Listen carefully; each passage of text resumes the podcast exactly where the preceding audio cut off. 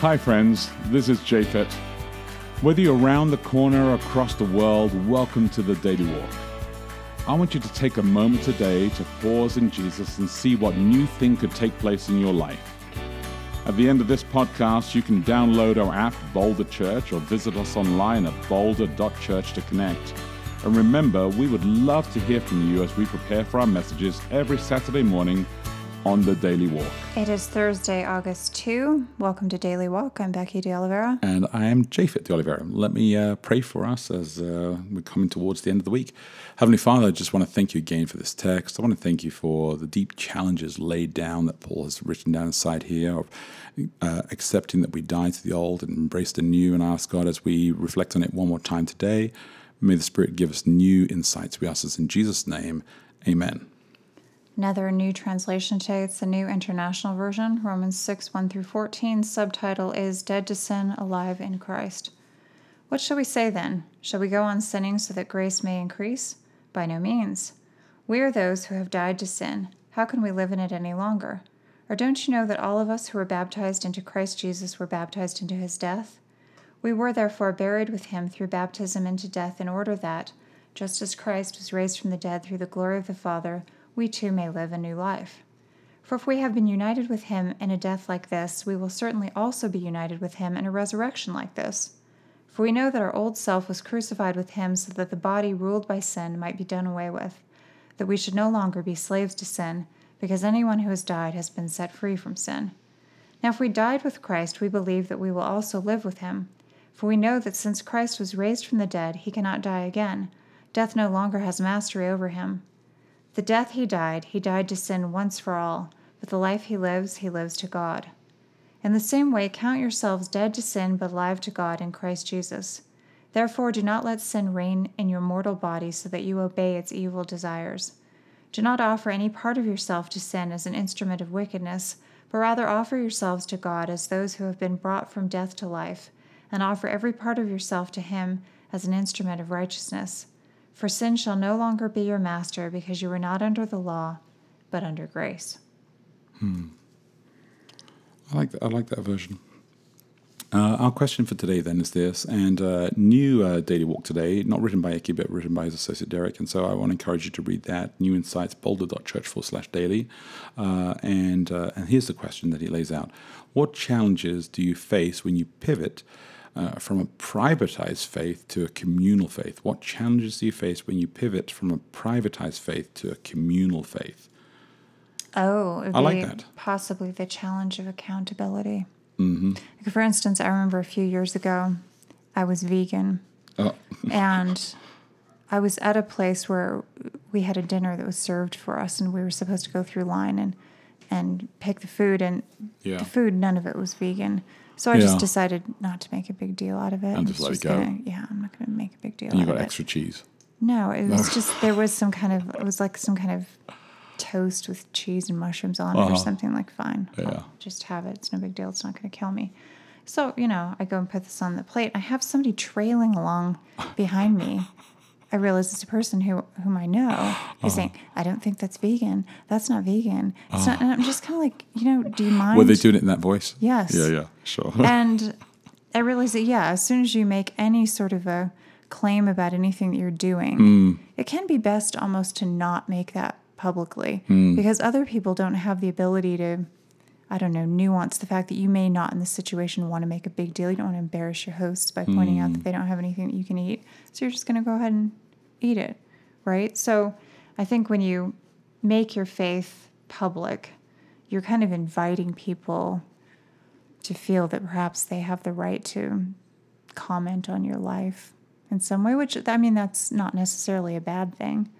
If my main primary goal in life was to be strictly vegan and to not deviate from that in any way, then that little voice running along reminding me that I was off the rails would have been helpful. I think that's exactly it. know? I, you know, I know some people that are, um, uh, how do I say this? Uh, they're scared to meet.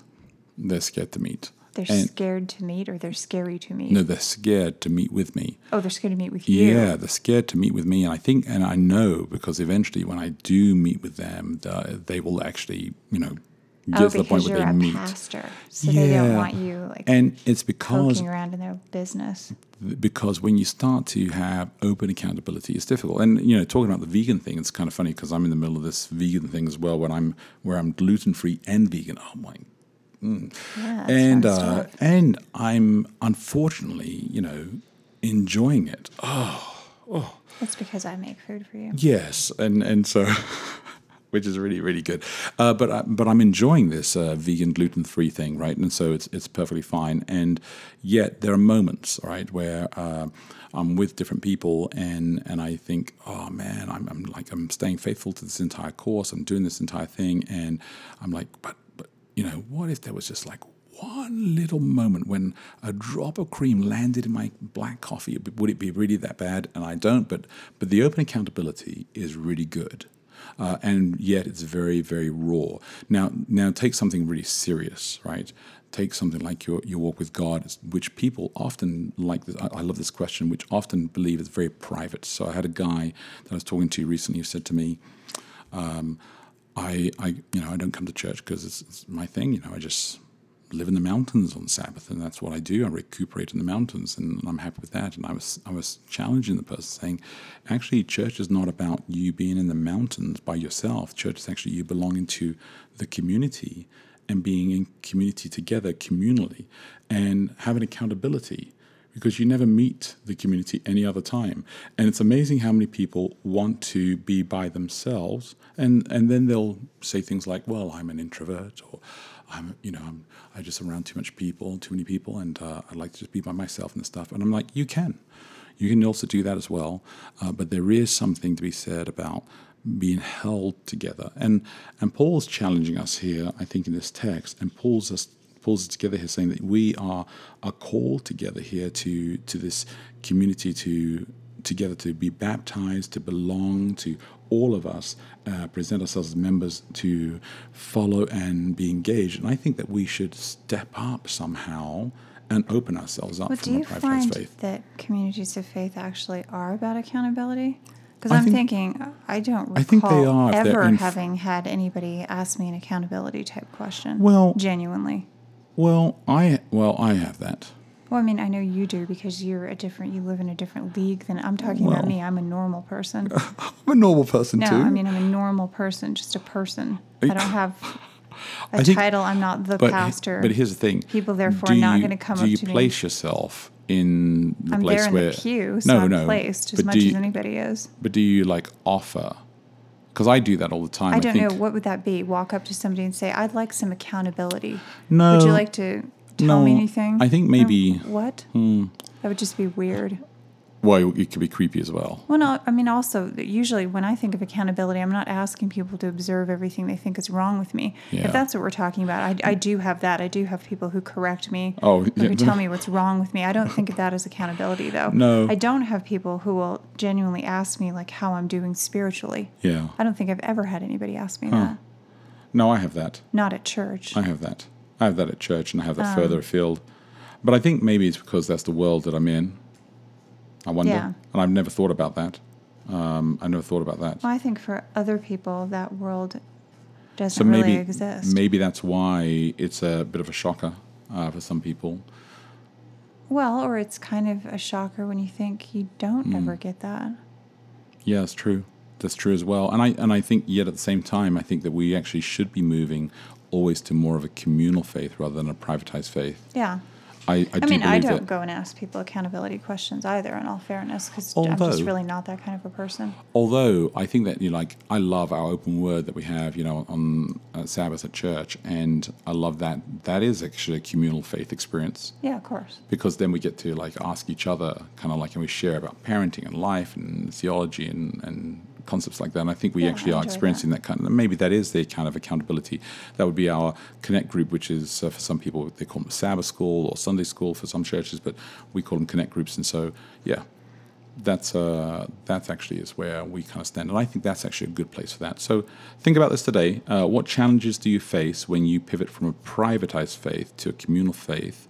Um, I think there's a lot of challenge with that, but I think there are actually good challenges moving yourself from that place. So think about that and look after each other, live love, and we will connect tomorrow. Hey, thanks again for listening to the Daily Walk podcast today. Hey, if you remember, if you have any questions, reach out to us online at boulder.church. And if you can help support us, please feel free to give online at boulder.church forward slash give. Until next time, look after each other and live love.